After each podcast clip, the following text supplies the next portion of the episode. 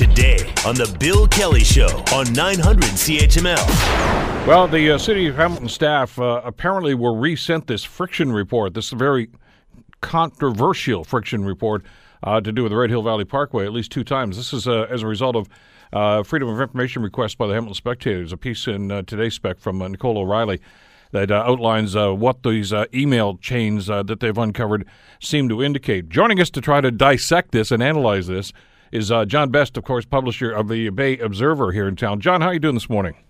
Just fine, Bill. Highway to hell, that was subtle.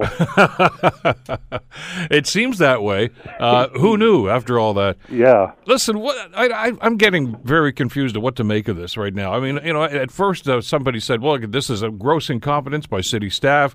Uh, now it looks like it might be oversight. I know that there's going to be a review on this, but th- this information that's coming forth right now is is it clarifying stuff or muddying the waters?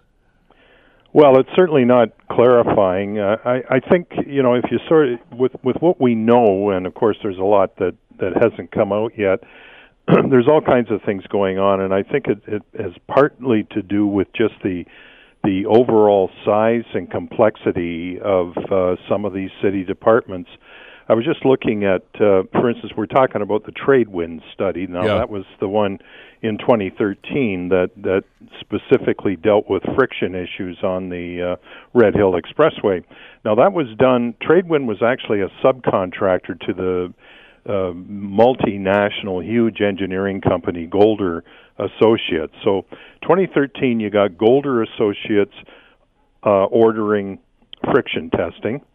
But at the same time, there's another major engineering firm, uh, CIMA Canada, Inc., uh, involved, and, and they're conducting a safety review of, of the Red Hill Valley.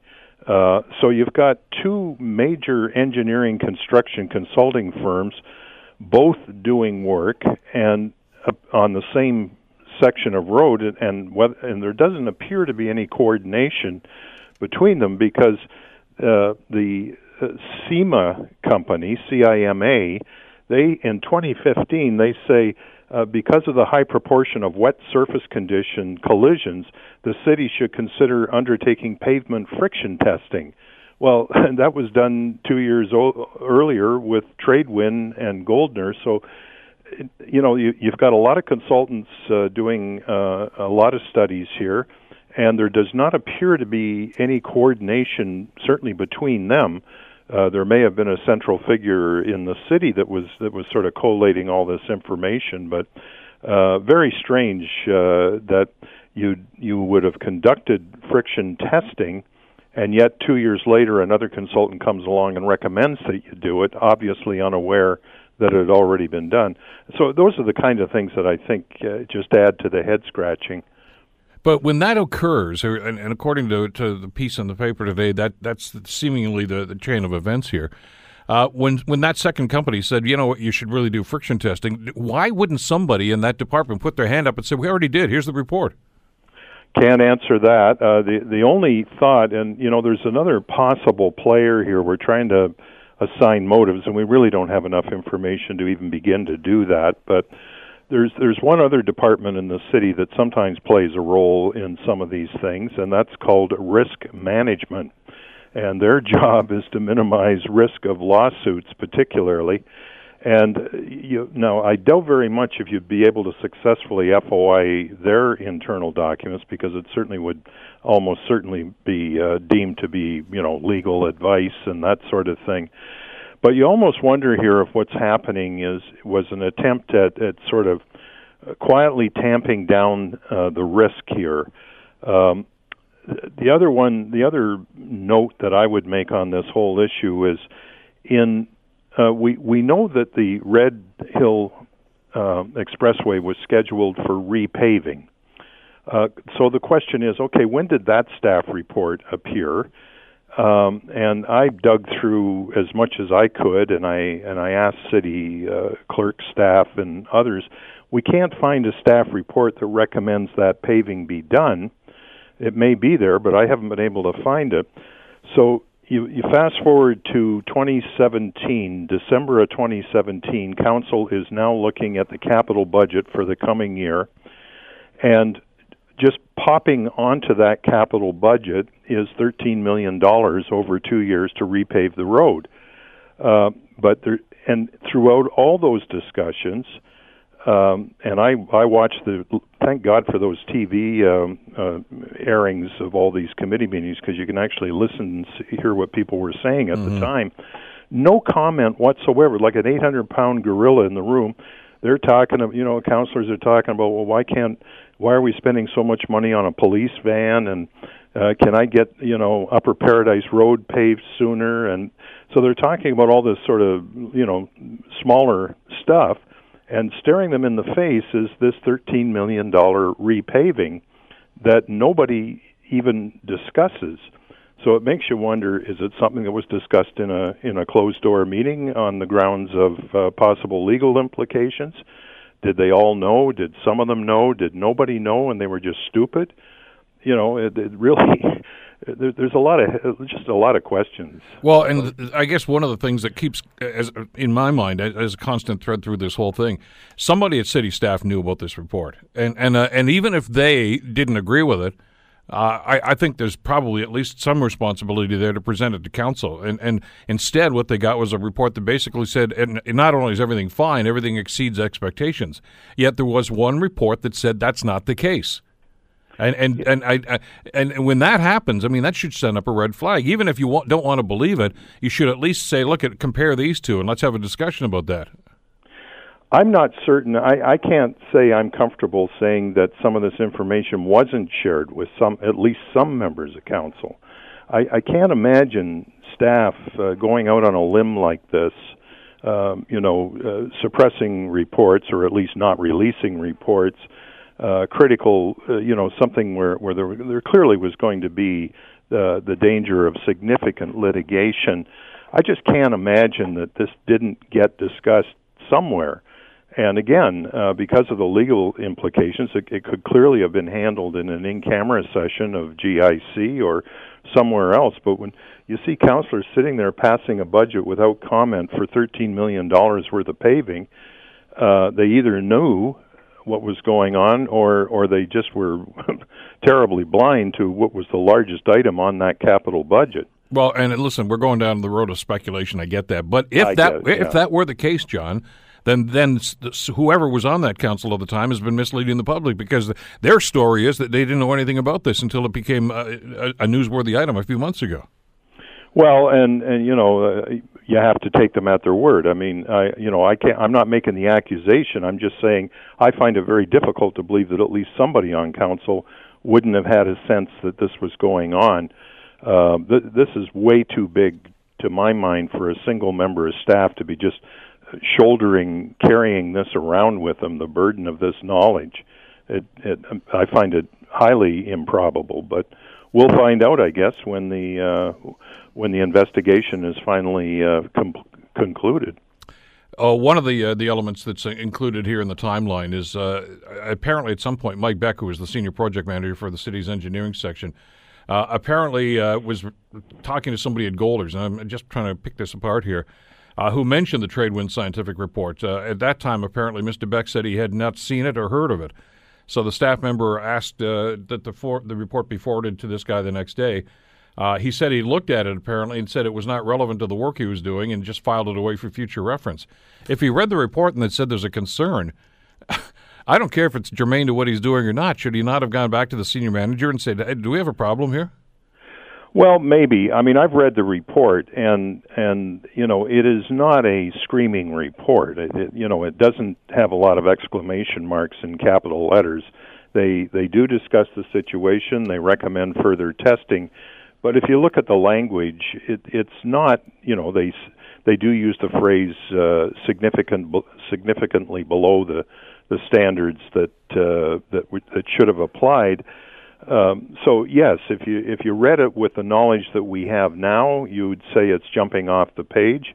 But if you read it in the context of 2013, not so much.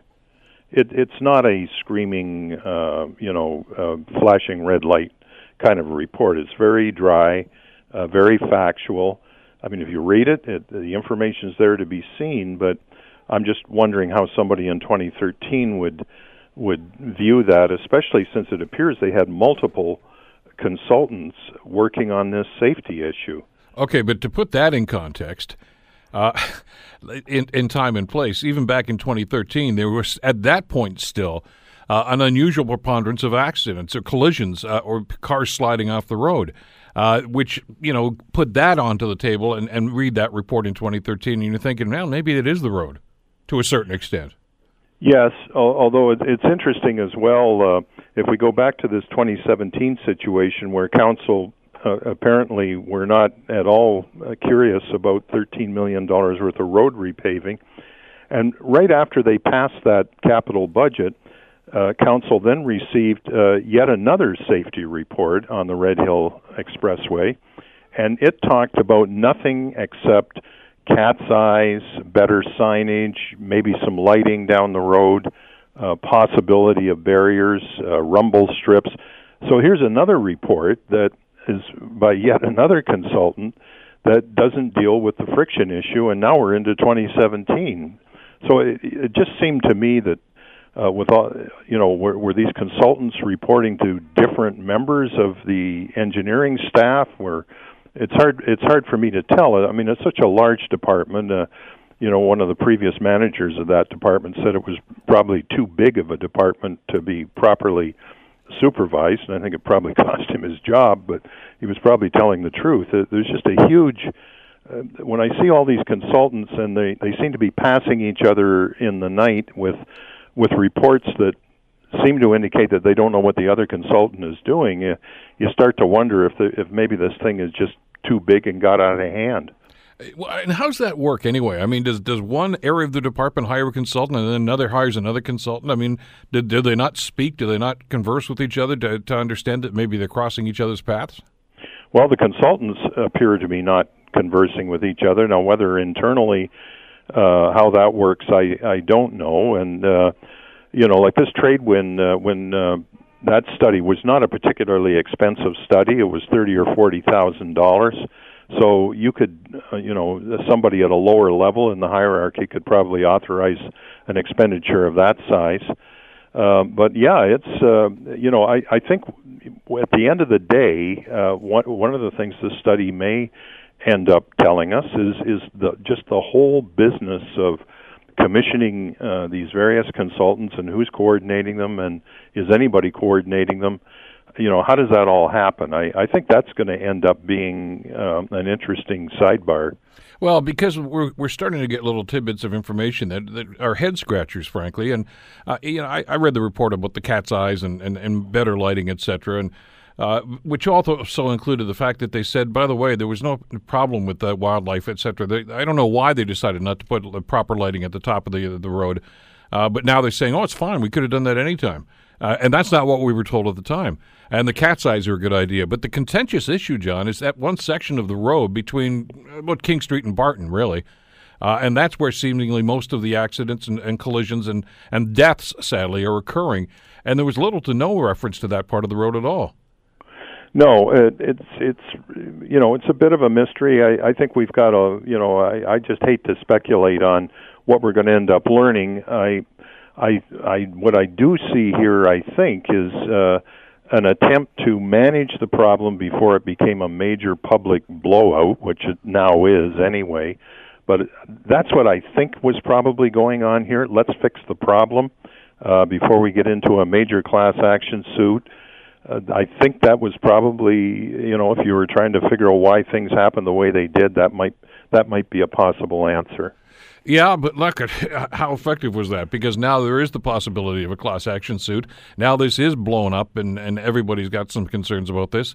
Uh, who knows what's going to happen with the judicial review and, and how long that's going to take, and, and, and what rocks they're going to be allowed. I, I, I still, by the way, have a problem because I know council talked about that last week. And once again, I'm getting the impression that council seems to think that they can set the parameters for this review, what they should be looking at and what they should be not. I, I, I got a problem with that. I think they should have hands off altogether and let the judge go wherever they want. Yeah, I'm I'm not sure I, I understand fully how uh, how these things are commissioned. I, I think they they do have to be given some kind of terms of reference uh, before they can start, but they should be pretty broad. Uh, there should be no restriction on uh, you know where they go and and what's made available to them. And I guess the whole purpose of a judicial review as opposed to the ombudsman or somebody else is simply that they do have subpoena power and they you know they can make people testify under oath which is uh you know certainly a, f- a far more serious level of uh uh information gathering than you get uh, otherwise. uh, you know, I, I don't know. I mean, council seemed pretty eager to go ahead with this uh, review, and you would think that if there were people on council that, um, you know, that might have had information in the past that other councilors may not have had, you'd you'd think they'd be nervous. But I haven't heard any any sustained opposition to uh, this very thorough level of review. So, you know, I guess all we can do is let the chips fall where they may.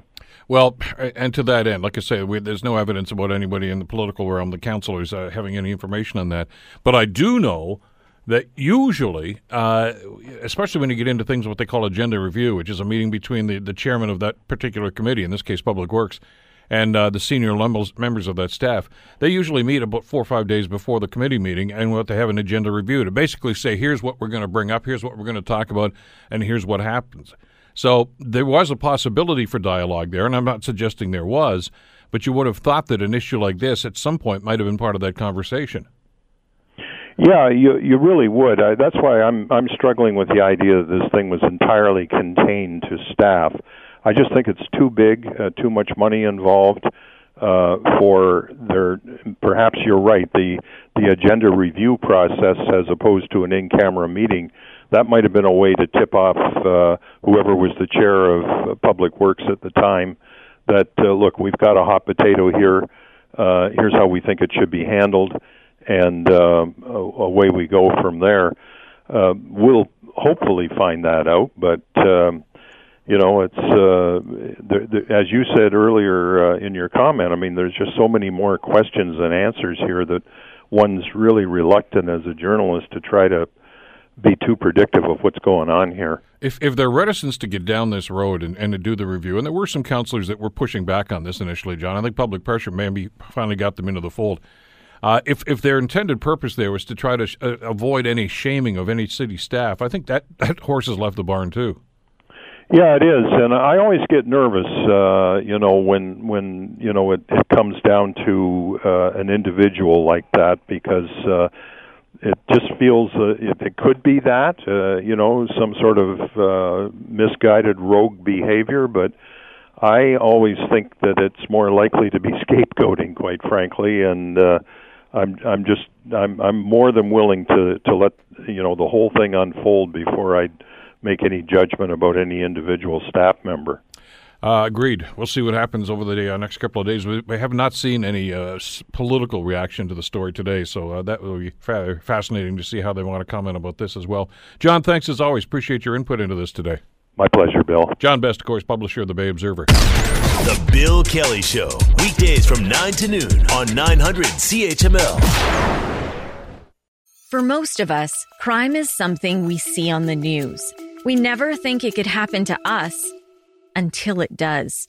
Loved ones are gone, and for the survivors, the scars will never heal. I'm Nancy Hixt, a senior crime reporter for Global News. And on this season of Crime Beat, I'll take you inside some of the most serious crime stories I've covered. Season 6 of Crime Beat is available now on Spotify, Apple Podcasts, Amazon Music, and all podcast platforms.